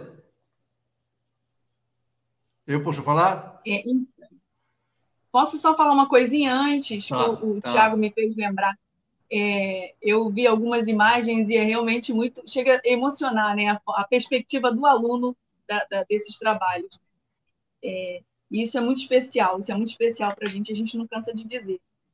Agora, eu acho importante dizer assim: é, nós estamos falando de, de imagens né, precarizadas, de um contexto extremamente precarizado, é, e eu penso assim que é, é, importante a gente destacar que Maricá também tem é, é, belezas, né? Se a gente pensar em beleza no sentido de, de, de, de, amparo, sabe? Durante esse período que a gente viveu de pandemia, a rede municipal de Maricá conseguiu amparar é, pelo menos as famílias que a gente trabalha, né? Que estão alunos matriculados da rede tiveram um amparo com material, tiveram um amparo com cesta básica, né? Porque é preciso garantir efetivamente é, a existência dessas pessoas.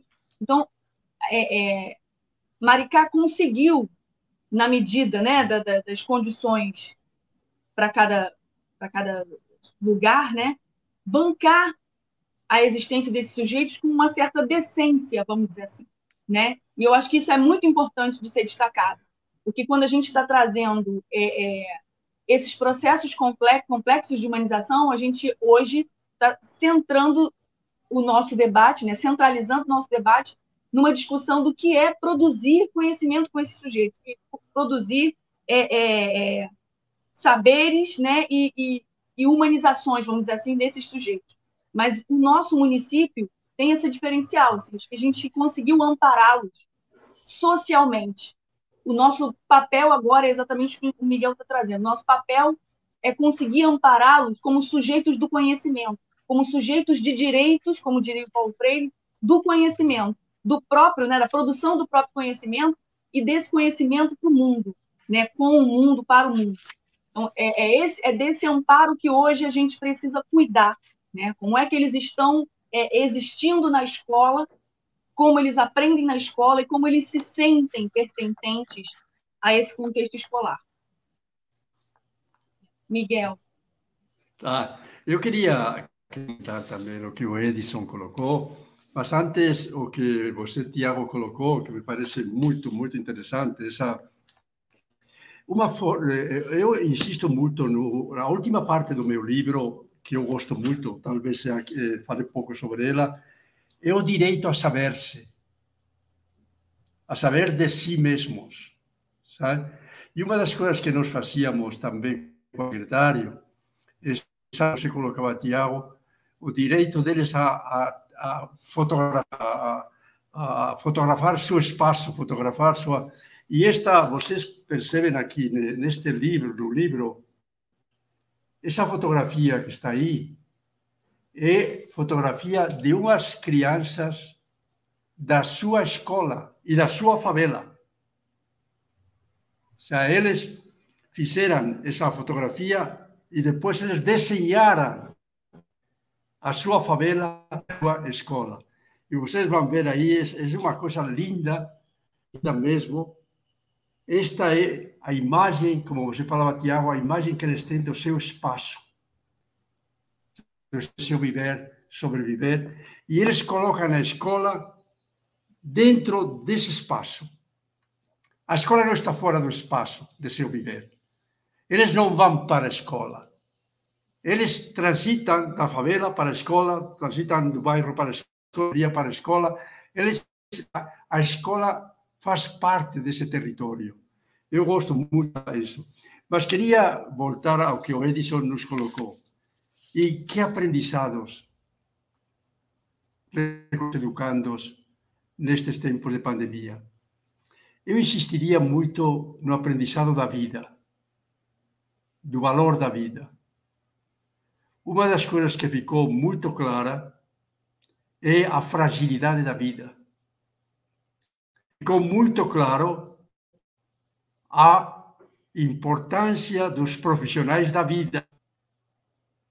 Lembram?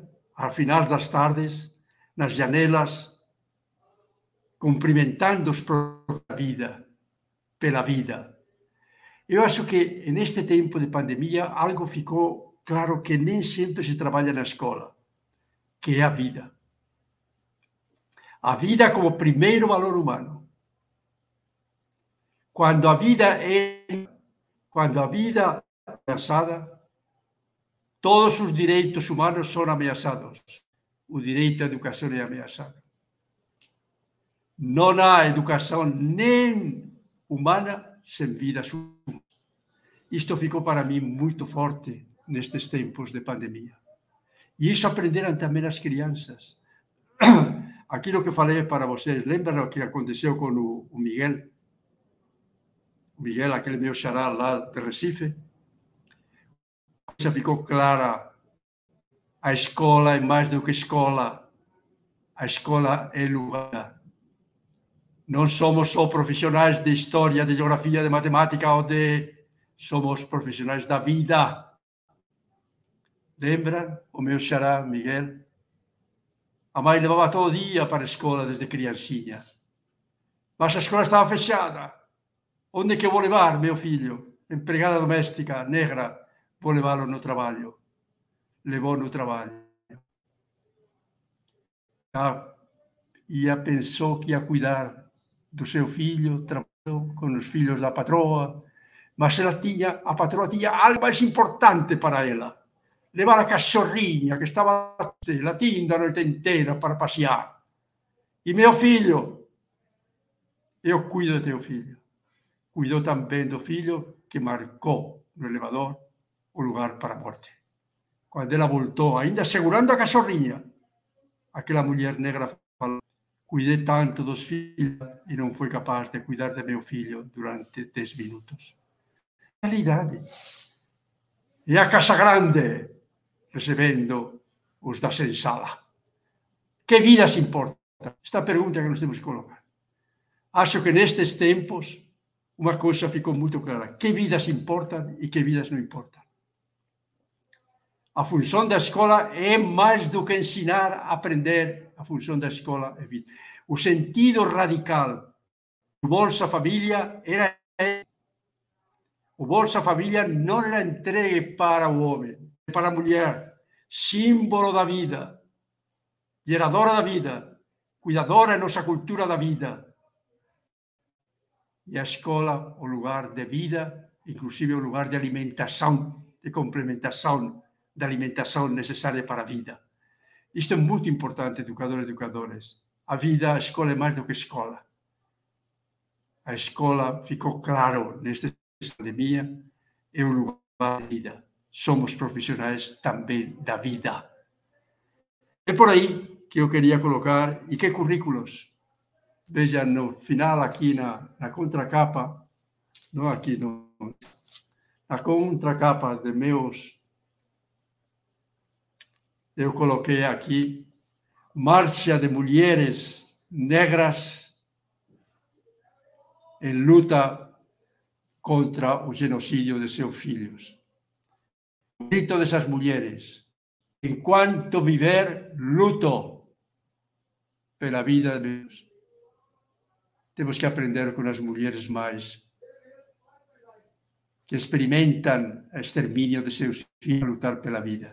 E aqui na capa, um bordado das bordadeiras do norte de Minas, uma mulher com olhos de peixe, olhando seu filho, como dizendo: Meu filho, tua vida sempre será ameaçada.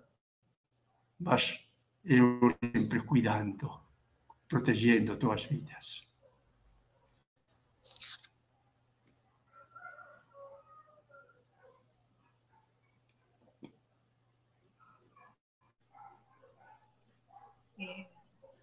Tem uma pergunta aqui da professora Simone, do professor Miguel, mas eu também deixo né, para os dois professores comentarem. É, deixa eu só me localizar aqui. Com a fragilidade da vida, como a intersetorialidade pode contribuir na educação? Ótimo, Simone. Este é o primeiro ponto de partida que eu estava colocando e que o Tiago também colocou e que o Edison colocou. A fragilidade da vida. Reconheçamos educadoras e educadores. Ser educadora, educador das escolas públicas é ser educadoras e educadores de vidas fragilizadas. Tenhamos disso. Não é ser só educadores e educadores de letramentos na idade certa. Muito bem, vamos letrar na idade certa ou incerta a ella. Mas esse não é o grande problema. O grande problema de uma criança, é a, a, a, como você coloca aí, é a fragilidade de sua vida. A infância é um tempo frágil. Eu acabo de escrever um texto agora que me pediram para uma revista lá de Santa Catarina. Depois mando para vocês, ele te manda para vocês, que é colocando exatamente esta, pergunta: Como educar infâncias em vidas tão fragilizadas, vidas tão ameaçadas? Como? O que significa para uma criança chorar por fome? O tempo da infância, temos uma imagem muito romântica do tempo da infância. Tá? Imagens quebradas já a imagem da infância que eu tinha era vidro e se quebrou, era, era, era poesia, infância feliz, feliz a cantar, infância esperança, como se fala aí na Rede Globo. Que infância? Esperança de quê?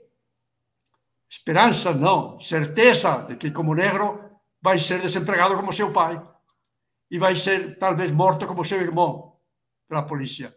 Essas são as certezas, que esperança. Temos que mudar a imagem da infância. Há dois tempos muito fortes de sofrimento humano: a infância e a velhice. Você tem uma imagem muito romântica, demasiado romântica, e esse romantismo já contaminou a pedagogia contaminou a escola. Eu lembro, eu lembro de, não, não, não tinha pensado falar, mas vou falar. Quando eu levava meus filhos nas escolas, tá? aí em Belo Horizonte, parávamos num sinal aí, quando tem aquele eh,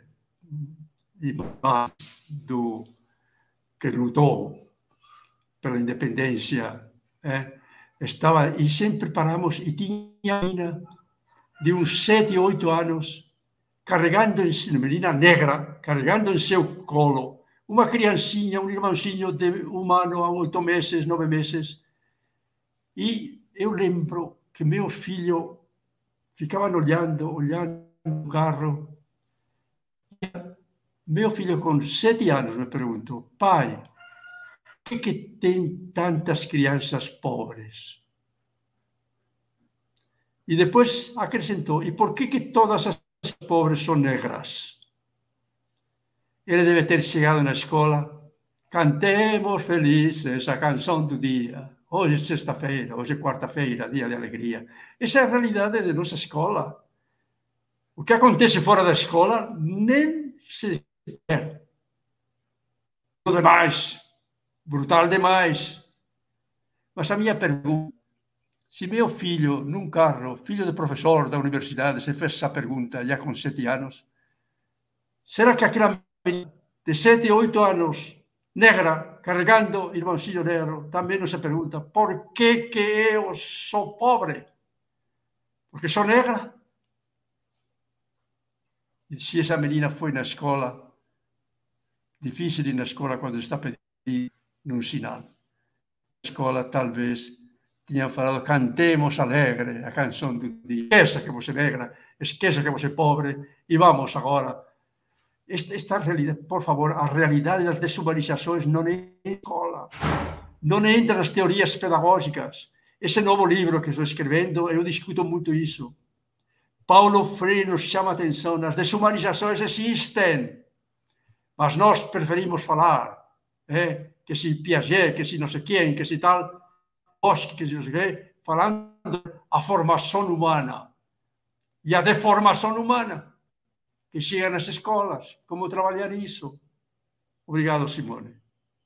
Eu tenho certeza de que você tem consciência, como professoras, educadoras, educadores vocês aí, aumentemos na consciência de que chegam nas escolas, que somos profissionais de humanidades roubadas, como nos fala Paulo Freire. Como recuperar humanidades roubadas, até de infância, no pré-escolar, educação infantil,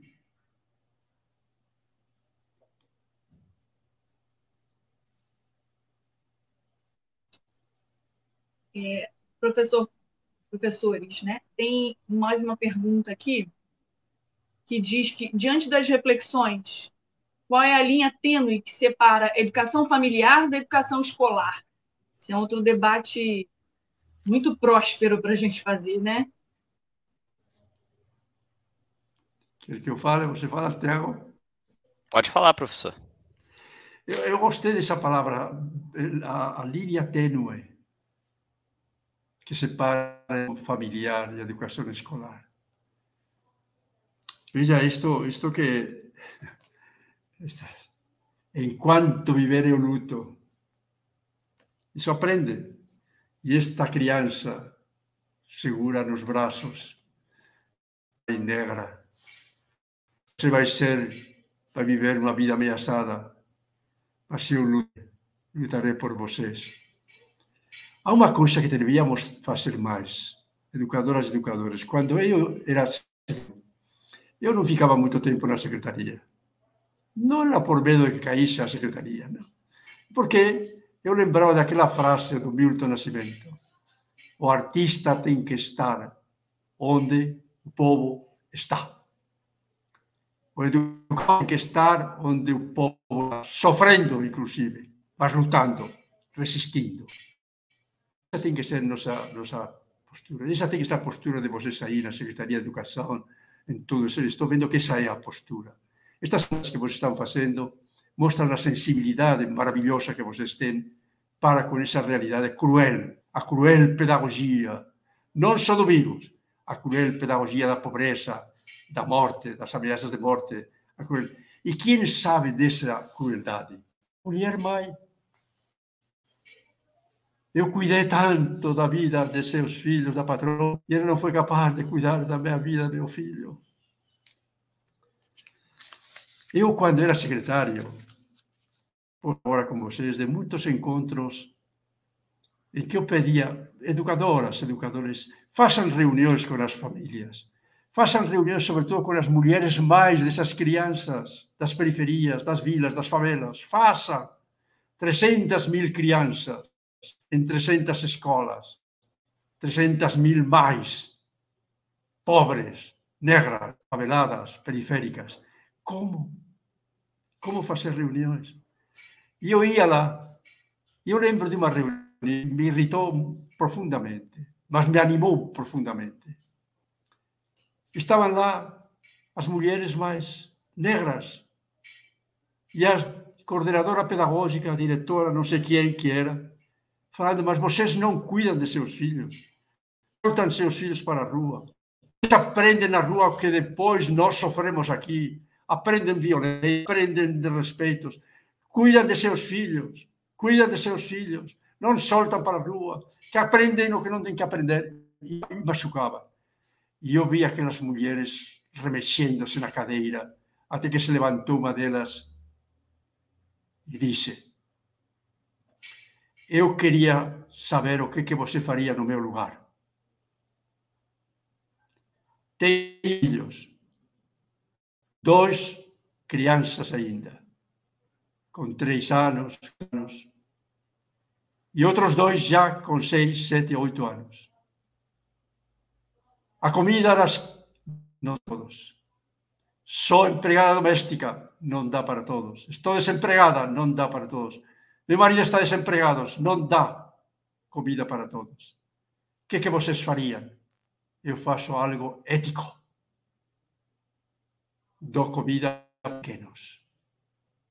Para os outros, não há comida para vocês, meus filhos. Busquem trabalho na rua, comida na rua. Esta é realidade. Esta é realidade. Por que não escutamos essas mães? Elas têm vivências de pobreza, de desumanizações brutais. E se alguém ama os filhos e quer que seus filhos sejam felizes, são elas. Mas se alguém conhece a brutalidade das desumanizações, a cruel pedagogia dessas desumanizações, são elas. Por que não dialogamos? Aprender com elas, para mudar nossa cabeça ingênua de que eles são violentos na escola, porque são. Têm violências nas fora. Essa mania de pensar as infâncias violentas. Muitas vezes me chamam, Arroio, vamos ter uma semana sobre valores, educação em valores na escola. Ah, é? Que bom. Por quê? Porque você. Eu já sei. A mídia só fala nisso.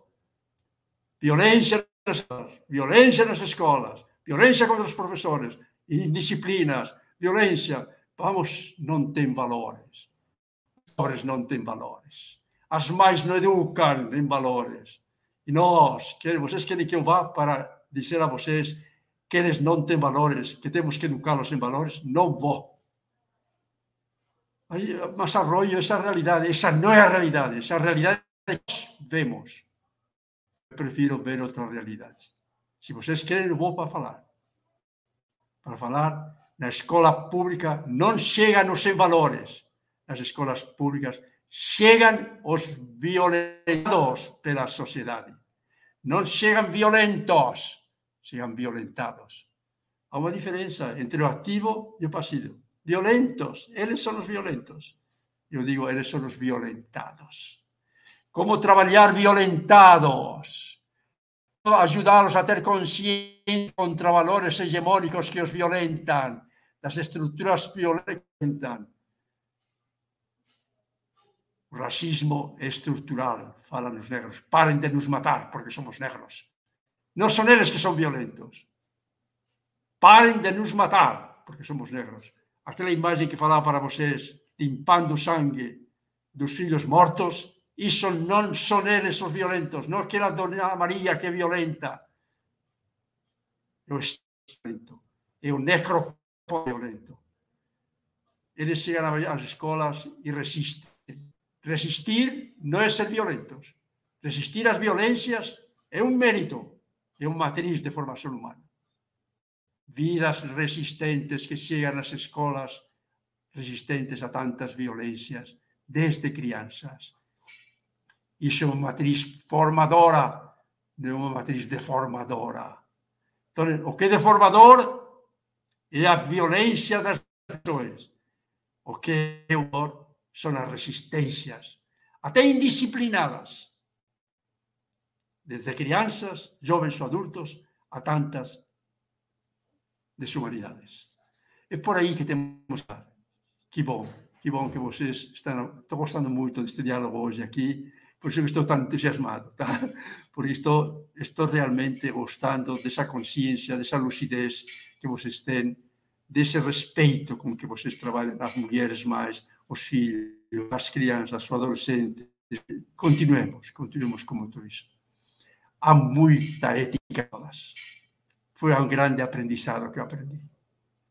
Há muitos profissionais éticos, muitas educadoras éticas, que não violentam, que não reprovam. Posso pedir uma coisa para vocês? Se vocês ainda reprovam, não reprovem. Reprovar é uma violência. Reprovar é. Quem são os reprovados? nas escolas. Os mesmos que a sociedade, que a polícia prova. Os mesmos. É antiético reprovar. Quando eu fui secretário, acabamos com a reprovação. Mas como que vão aprender se não são reprovados? Quem diz que precisa ser reprovado para aprender? Vamos buscar outros mecanismos. O que temos que perguntar-nos por que, que não aprendem? Talvez pelo que colocava Tiago porque os conteúdos, saberes que eles têm que aprender não têm a ver com suas vivências. se nós ensinássemos saberes de feitos, de vivências cruéis feitos, eles aprovariam. Mas não é isso que tem que aprender. Não que aprender. Eles são reprovados. Como? Por quê? Porque resistem às inverdades que ensinamos em nossos currículos. As verdades de suas vivências, como nos falava Tiago, são muito mais exigentes de outra docência e de outros currículos. Bom, já falamos muito, tá hoje. Tiago. Renata, e respondendo à pergunta da Elisandra, muito obrigado, Elisandra, pela, pela sua pergunta. Eu não enxergaria a educação familiar separada da educação escolar. Eu acho que elas andam juntas e são complementares, sabendo que existe, principalmente na escola pública, todo um pano de fundo, um contexto social, um contexto histórico nessa relação. A gente tem na nossa escola, é, ao meu ver, uma participação dos pais efetiva. A gente tem muitos pais que são engajados com a escola, mas eu acho que nessa pandemia, os pais, os responsáveis, eles também perderam essa identificação com a escola, com o espaço formal, essa sensação de pertencimento da comunidade escolar. E isso cabe à escola resgatar. Os pais, os responsáveis, eles são os maiores aliados de nós, professores, no nosso processo de é, ensinar aos nossos estudantes. É claro que é, tem algumas questões que são melhores trabalhadas pelas famílias, outras questões são melhores trabalhadas pela escola, mas eu não enxergaria de forma separada. Eu não consigo ver a educação familiar separada da educação na escola. Eu acho que são duas grandes aliadas. É, no nosso município, como a Renata comentou, nós tivemos um apoio dentro do possível, não só ao estudante, mas às famílias. É, como o professor Miguel falou, a realidade. Nós sabemos que nós temos alunos na escola pública que eles vão na escola como principal motivação o alimento, porque a única refeição que eles vão fazer naquele dia é a refeição oferecida pela escola.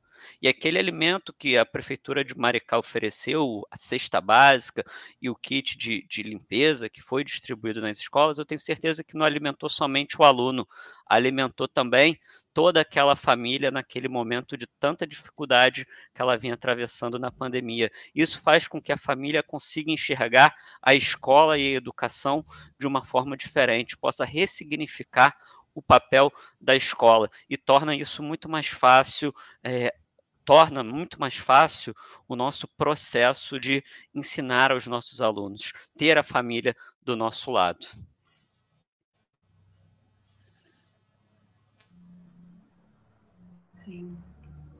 Gente, tá, tá bom demais isso aqui, tá bom demais. A minha única tristeza é não estarmos presencialmente naquela quadra maravilhosa que a gente tem, porque aquela quadra é, já é um território ali de, de muitos eventos, e, e, como é bom né, estar de perto, porque nesse momento a gente poderia ter as perguntas feitas pelas pessoas é, que colocam a emoção também quando fazem suas perguntas como seria bom se a gente estivesse fisicamente presente naquela quadra. Né? A minha única.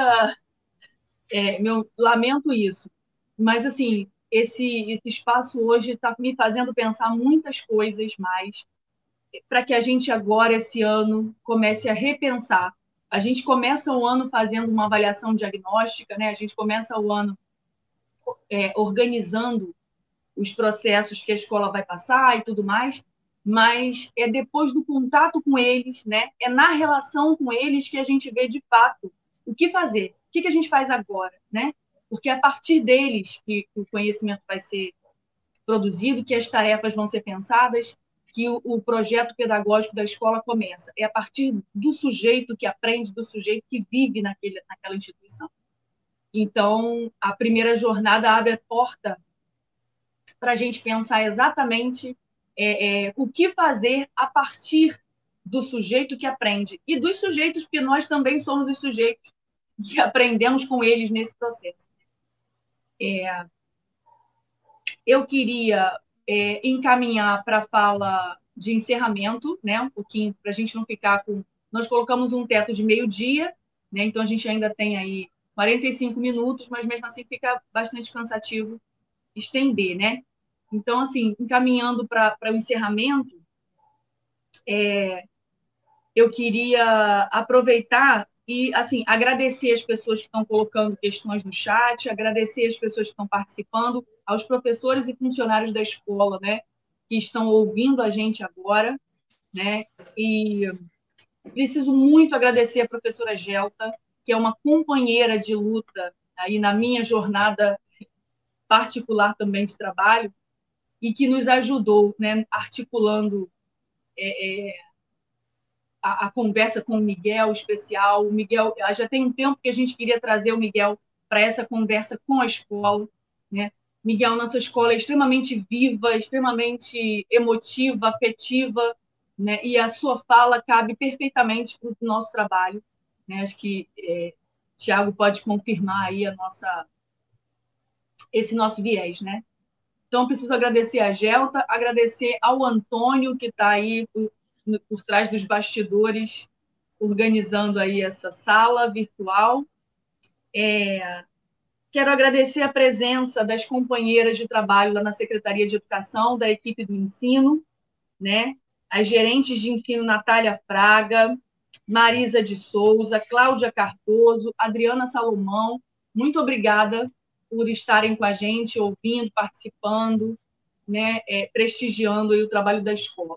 A escola pública precisa ter autonomia na sua produção né, intelectual, é, é, organicamente é, expressiva, precisa ser organicamente expressiva, e é preciso que a secretaria nos apoie nessa, nessa parte, e eu recebo isso, né, essa participação como um apoio, uma força é, imensa para os nossos trabalhos. Então, eu agradeço aí, de antemão, a todas essas participações e a equipe do ensino que esteve presente também.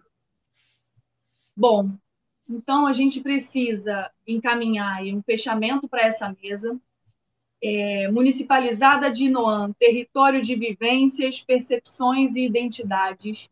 E aí eu acrescento, com sujeitos maravilhosos, né? sujeitos que aprendem e nos ensinam o tempo todo, e que vale muito a pena atuar na escola pública a cada dia, né? Eu digo isso pessoalmente e digo pela minha equipe também. Vale muito a pena atuar na escola pública, ser a escola pública, ser parte dela, e vale muito a pena estar nesse território, né? É, debaixo daquela pedra de Nuan, aquele monumento lindo e que nos energiza a cada dia para continuar na luta. Então, encaminhando agora as falas de fechamento e agradecendo também aos nossos professores convidados hoje, e aí vocês me dizem, né? Quem começa? Se agora começa o Thiago e depois o Miguel. Pode ser Thiago e depois Miguel. Pode ser. Só gostaria mesmo de agradecer essa manhã tão enriquecedora, a presença do professor Miguel com brilhantes considerações. Parabéns, Renata, equipe diretiva da Escola Municipalizada de Noã.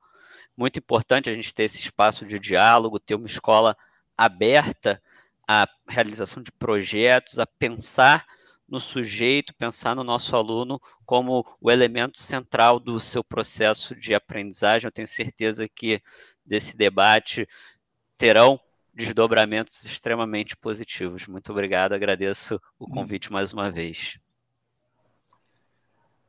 Eu também agradeço Agradeço sinceramente a Gelta, a você, Renata, a Tiago, a todas as educadoras, educadores, a secretária, a todos. Eu, porque eu percebi algo que aprendi quando era secretário, isso que estava falando para vocês.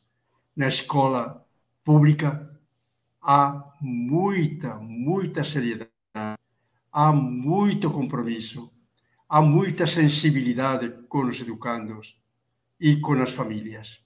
Eu percebi isso em todas as falas, nas perguntas, em tudo. Que bom, que bom que estamos em tempos de terminar com isso. Vocês falam muito direito à educação, direito à formação. plena, tudo isso. Mas não esqueçamos, educadoras e educadores, não estamos em tempos de Estado de Direito. Estamos em tempos de estado de exceção. Estamos em tempos de justiça justiceira. Estamos em tempos não de vida, mas de necropolítica. Quando o Estado de Direitos é destruído, que acontecerá com o Estado, de, com o direito à educação, com o direito à vida, com o direito à comida, com o direito à dignidade, com o direito a uma vida humana justa? Esta grande pergunta que nós temos que colocar. Eu comecei reforçando o que Tiago colocou, a questão política. O território político, o território do currículo. Estamos em tempos em que tudo é politizado.